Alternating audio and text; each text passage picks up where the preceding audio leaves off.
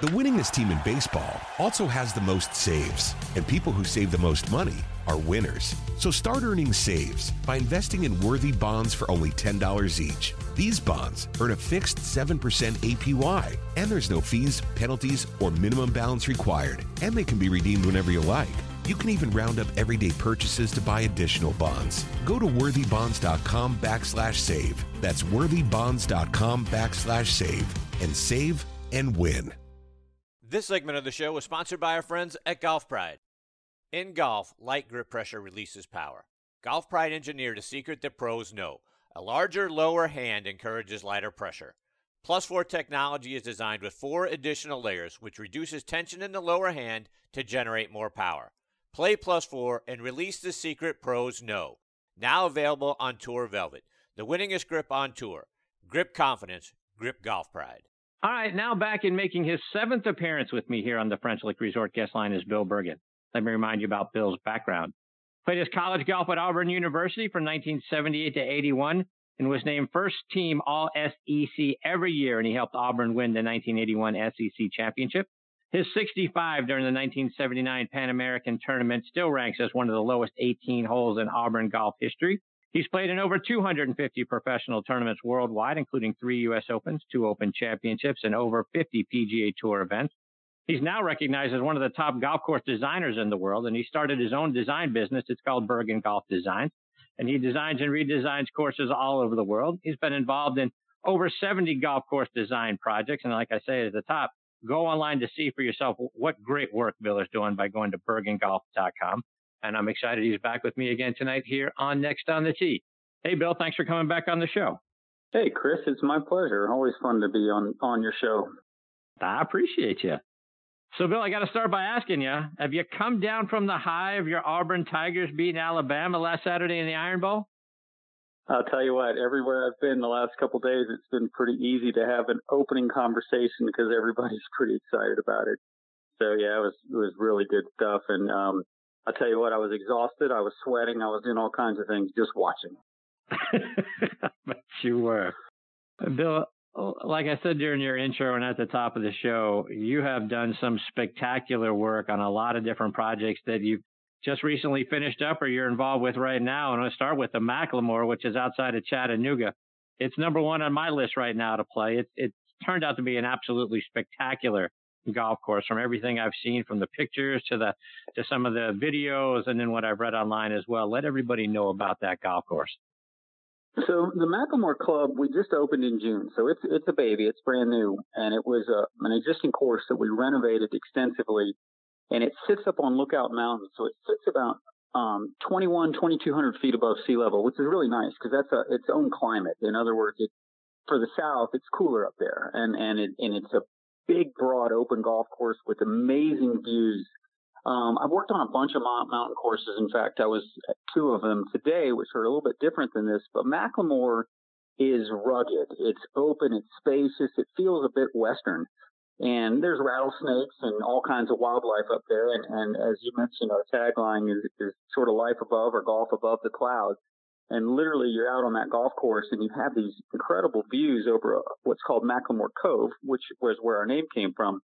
And you're literally standing looking down on birds that are soaring in the area. So it's really an incredible landscape. And we were really, really fortunate to work there over the last couple of years. And one of the things that was so exciting, we had a problem. And we had a problem in that we didn't have a clubhouse. Nor did we have adequate space for a clubhouse and parking and all the things that go with the clubhouse. And so our owners looked at us and said, okay, what can we do about this? Is there a possibility of moving the 18th hole? And the old 18th hole sat on top of the high plateau. It had nice views in the distance, but it really wasn't on the edge of things. And we looked at this shelf of rock that was about 400 feet to the east and 100 foot down below the old 18th hole. And we determined, with a little bit of faith, that we could build a new golf hole down there. And we could move the clubhouse out to the original 18th hole area, which would give it great mountain views and views down into the cove, and even more importantly, looking down on this new 18th. So we literally built a 430-yard par 4 on the edge of a mountain. And when I say on the edge, you stand on the green and you look down, and it drops 1,200 feet down into the valley below. And it does not have a guardrail. So you have to be sensible, but it's not as dangerous as that sounds. But you can take a step that you can't recover from. But you're fortunately not playing golf in that spot. That's more of a photographic spot. But it is incredible. Literally, the 18th green is perched out on this rock ledge. And I can't describe it properly. There are pictures on our website, obviously, and on our social media sites. But seeing it in person is just unbelievable.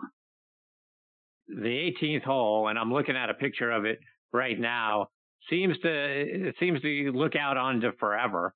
It's got to be one of the most beautiful finishing holes in the entire game. You know, and I'm assuming that's the one you're talking about, because it looks like to me, if you hit it left, for those of us that are right-handed, if you pull it a little left, you might not want to go looking for that golf ball. That one just might want to be gone and let that go. I'm assuming that's the one you're talking about. I know the picture you're looking at, and you can actually see this rock ledge that almost has a reverse C or an overhang where there's a small pine out on the edge. And it's just this incredible landscape that we were fortunate enough to discover and use for this 18th hole. And it's just really exciting. Now, when you stand back on the tee, the left side is all drops off. It's wide to the right, and it all slopes back to the fairway. So you actually have plenty of room to play golf. You just can't pull it. And so you can play cautiously to the right all day long. But to attack the hole and play it aggressively, you come a little bit closer to the drop on the left side. So that sort of begs the question for me, and I know that you collaborated with Reese Jones on this golf course and the design, but to find that piece of that stretch of land, I mean, what's that like? I mean, are you building the course backwards? You look at that piece of land and you go, you know what, this has got to be where we finish this thing, and then build it backwards from there. So how did it come about? You asked. So there was a hiking trail through that area. So I knew of the area, and actually around the corner from the green is going to be a hotel site for a Hilton Curio hotel. So we knew about this property, but accessing it was not very easy. And it was completely wooded, 100% wooded, briars, all kinds of things. And so I walked basically every inch of it, and my son Matt, who works for me, we shot topography with a grade rod and a hand level, because you couldn't do it otherwise. And we determined that, yes, we can build a hole here. So I came back to my owner, Dwayne Horton. I said, we can do it. And when I after surveying it, I literally walked up into the pro shop, and I was bleeding, because I think it was warm when I was doing this, and I was in shorts and just a shirt. And I had, my legs were bloody, and I had made quite the effort to discover this hole. And the really only tough spot we had, the most difficult spot was literally from the tees to the start of the fairway. There was a giant rise with a boulder bigger than your house. And I don't know how big your house is, but it was bigger. And it was so big that there was a 24-inch full-grown tree growing out of the rock. And then right behind that was a ravine, and we had to be able to move that rock, and we did blast it in that location and shape the tees in. That was the most difficult part. But otherwise, we cut the right side, and we cut a ton of rock out of there, and we just pushed the rock to the left, and we pushed it to the edge to form the edge of the fairway. Now, what you're seeing in that picture, that's all natural rock. But as you move to the right, in sort of the curve that goes around the approach to the green, that's pushed rock. And so it's a blend. You're seeing both when you look at that picture. So it's really exciting. But again, you get on the 18th green and you just look out for miles and miles and miles, all the way to Pigeon Mountain on the other side, through McLemore Cove, which is farmland and wooded area. And it's just gorgeous. And just to take that another half step further, Bill, I got to imagine when you've got people out there playing, that's not one of the holes where you hole out, you take your ball out of the cup, and you just walk off and go on to the next tee. I got to imagine there's groups, posing for pictures, selfies, and just a look at what that's like. I got to imagine you get a lot of comments about kind of getting lost in the scenery for a minute. Give us a little time. It may be the most photographed hole in the Southeast. So it is really an eye catcher, and it's just again, you just have this sense of, wow, what a piece of property, and how fortunate are we to be able to play golf on it. Let's talk about a couple of the other projects you're working on. You've got a couple other ones, speaking of scenic areas and waterfalls and that sort of thing. You've got Highland Falls up in North Carolina. You got the Waterfall Club as well. Talk about those two projects. Yeah, so we seem to be doing a lot of work on magnificent terrain with, you know, in the mountain areas. So we're under construction. In fact, today I was up at Waterfall Club, which is on Lake Burton in North Georgia. So it's a beautiful mountain lake area, very popular. And then this golf course is associated with that, with the community called Waterfall Club. And it literally has the second hole from the tees down to the green that drops over 200 feet. And it's a waterfall the whole way. And that, hence the name of the club. And it's really unbelievable. We're doing all new bunkers, green surrounds, and a ton of drainage on that project. So we're under construction right now. And then, ironically, up in Highlands, which is further up into North Carolina, beautiful mountain community there, a really fun town to visit if you don't know of it. It's a place with great restaurants and art galleries and shopping and golf and hiking and just a great getaway place. Well, Highlands Falls is a Joe Lee course that we're redoing completely, and we're kind of blowing this one up. But we also have the 15th hole is one of the most unique holes in golf. It's a little bitty par three, not much more than a wedge. It's just pretty much a wedge shot, but it has a 150-foot waterfall that starts well above the green and goes right next to the green all the way down to the 14th green. And the green is smaller than your house, and I don't know how big your house is, but it's a little bitty. It's a little bitty green, and it's really an exciting all or nothing shot. And so to work on both of these golf courses in these environments right now is I'm very fortunate to do so. And, you know, just love being out on the property. You know, it's just fresh air, beautiful views. Waterfall, in contrast to McLemore, Highlands Falls is a very small, intimate golf course, and it's gorgeous. It's as pretty as it can be, with rhododendron and hemlock trees and streams and ponds all over the property. Just a completely different mountain experience, much more rainforest-like. So the high contrast between the two golf courses, but what a privilege I have to work on them. Bill, when we think about the great golf course designers, everyone sort of has a signature that you can say, and I know you've been involved in projects where you've gone in and taking a golf course back to how it was originally intended by some of the Hall of Fame golf course designers. But when you think about your work, what's the signature of a Bill Bergin golf course? You know, one of the things that happens on each of our courses, they're harder for the better players and easier for the average golfer, which is I'm really proud of. That's probably hard to explain, but we know what challenges. You know, I was able to play, as you mentioned, 50 PGA Tour events, and I played in 5 majors. I know what good players deal with mentally and physically when they play golf, and probably more mentally is what matters.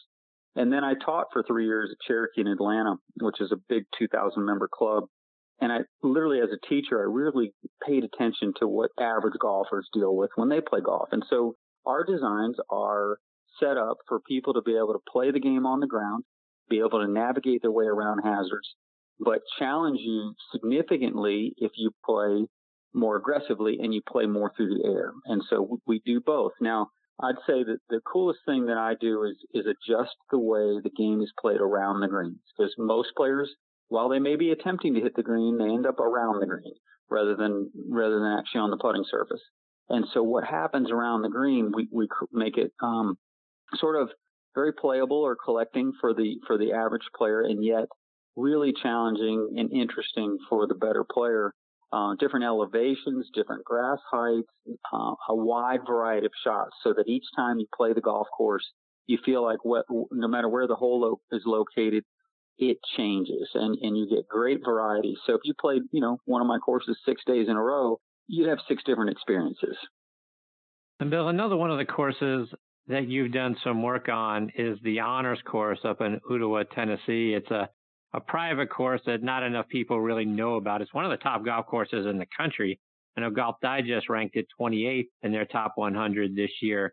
Talk about being a part of that golf course and that country club and some of the history behind it.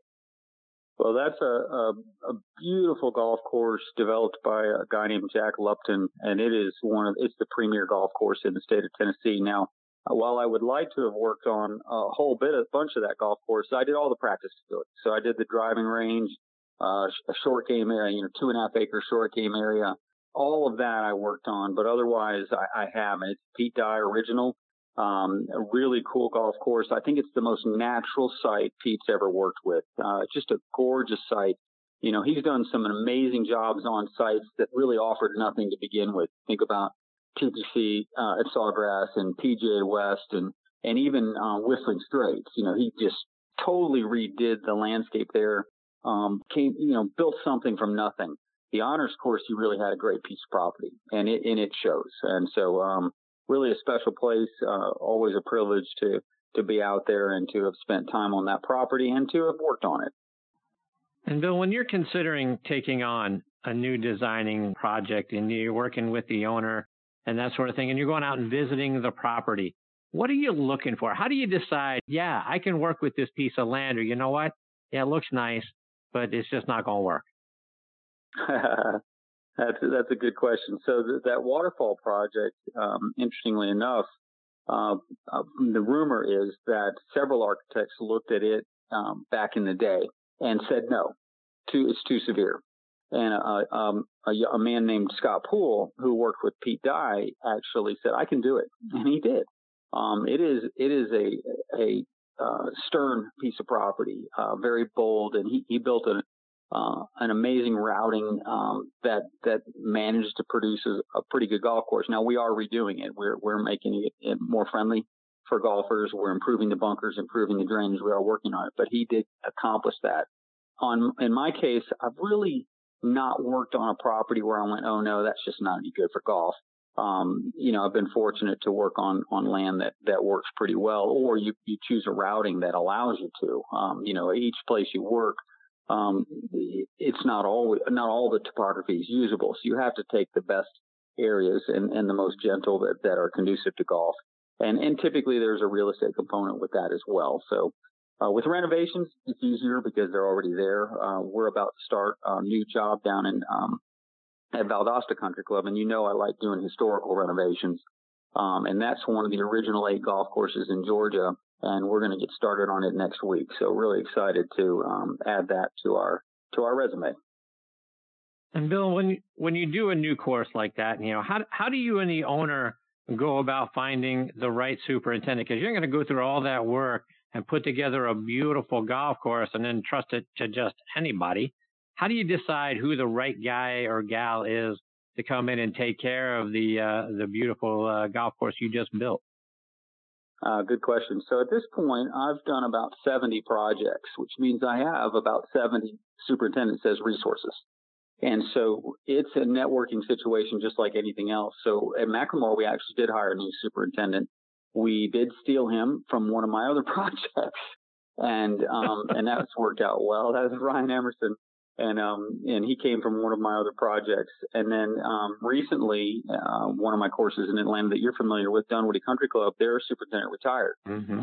And so I did assist in the club in the interviewing process in the beginning, kind of whittling down from 50 resumes, let's say, to about 6. And then the club made the ultimate decision. But it's there's a lot of references, a lot of, what course are you working on? What type of grass do you work on? That's a big deal.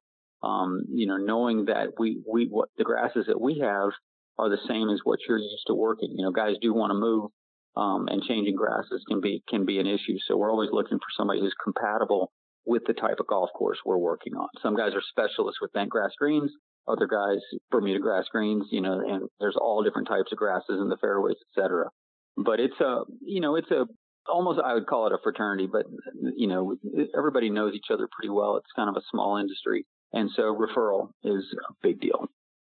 Speaking of grasses, that's the next question I had is, how do you decide what the right grass is going to be for the fairway and for the greens to make sure that it's something that can thrive and flourish in whatever the climate is, wherever you're building the course? Well, the key word you just mentioned is climate. So we have to pick something that works in that area. We're about to start construction next month at Dalton Country Club in North Georgia. And while McLemore is not that far from Dalton, McLemore sits at 2,000 feet above sea level, and Dalton's more in the 600 range. So it's hotter.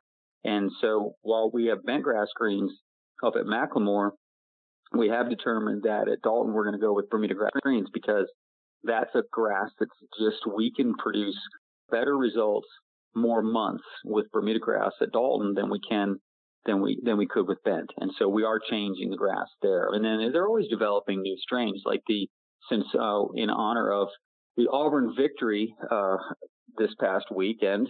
The grass we actually used at McLemore on the greens, it's bent grass, and again, it's cooler up there, but the grass is a grass called AU Victory, developed at Auburn University. So I'm very pleased to have chosen that grass for that project. I bet. So, Bill, I got to ask, when as we're coming obviously close to Christmas, what's an item on Bill Bergin's Christmas list this year? You know, I was introduced to trout fishing a couple years ago. I've only gone twice in my life, and a superintendent friend of mine has outfitted me with a rod and a reel, but I don't have anything else. So I am looking forward to gradually learning that sport and acquiring something that goes along with helping me go catch a few fish. Ah, good for you. Bill, remind our listeners again how they can stay up to date with the great projects you're working on and keep up to date with all the great things you're doing, whether it's on your website or it's over social media. Yeah, our website is bergingolf.com. That's pretty easy, but we're really active on social media with Facebook, Twitter, and Instagram, and you just Google Bergin Golf or Bill Bergin, and you'll find it, because we post weekly, if not more, and we enjoy it, and people like, I think, seeing the golf projects, and it's fun for us as well. Chris, it's a pleasure to be on your radio show. I look forward to doing it again. Well, Bill, it's always my pleasure to have you as part of the show. I can't thank you enough for being generous with your time and coming back. I look forward to catching up with you and getting out to McLemore just as soon as possible. Yes, anytime you want, just let me know. We'll make that happen. Really look forward to having you up there to play. Might want to wait till the weather gets a little better, but we were up there a week ago, and it was a nice day. So you know how it is in Atlanta and in this area. We can play golf year round. It just depends on the week. That's right. Bill, thanks again. Take care. Merry Christmas, happy holidays to you and your family. Look forward to catching up soon. Same to you, Chris. Thanks. That's a great Bill Bergin, bergingolf.com. Folks, I'm telling you, when you look at the McLemore, when I say it's breathtaking, that's not an exaggeration. That 18th hole is something to behold, and there's a lot of other beautiful-looking holes out on the McLemore, and then you look at some of the other ones, the Highland Falls, Waterfall Club, and some of the other great designs that Bill has. It's spectacular stuff. I tell you, you talk about some of the signatures. I love the way Bill does his bunkers. When you look at the bunker walls and how the grass, kind of edges all of that out, I think that's fantastic. That's one of the signatures I can typically recognize a Bergin design, but it's really great stuff, folks. And I encourage you, go look on Twitter. I've just retweeted a couple of things as well. So you'll find it on certainly a ton of it on Bill's Twitter page. You'll see some of it on mine as well. And it's great stuff. And I really look forward to getting Bill back on the show just as soon as we possibly can. The winningest team in baseball also has the most saves, and people who save the most money are winners. So start earning saves by investing in Worthy Bonds for only $10 each. These bonds earn a fixed 7% APY, and there's no fees, penalties, or minimum balance required, and they can be redeemed whenever you like.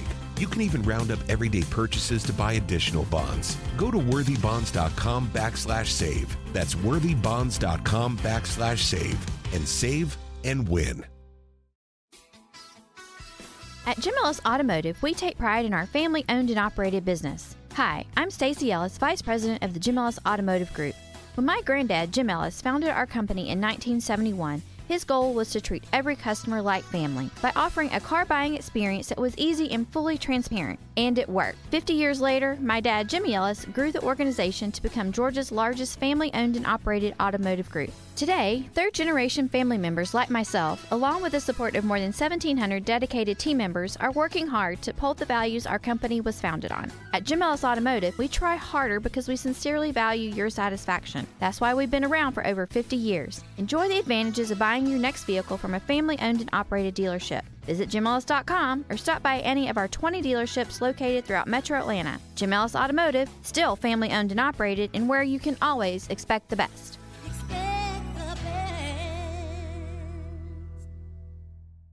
Camp Margaritaville RV Resort, where you can just breathe in and breathe out. Or move. There's biking, boating, arcade games, hiking, nearby golfing.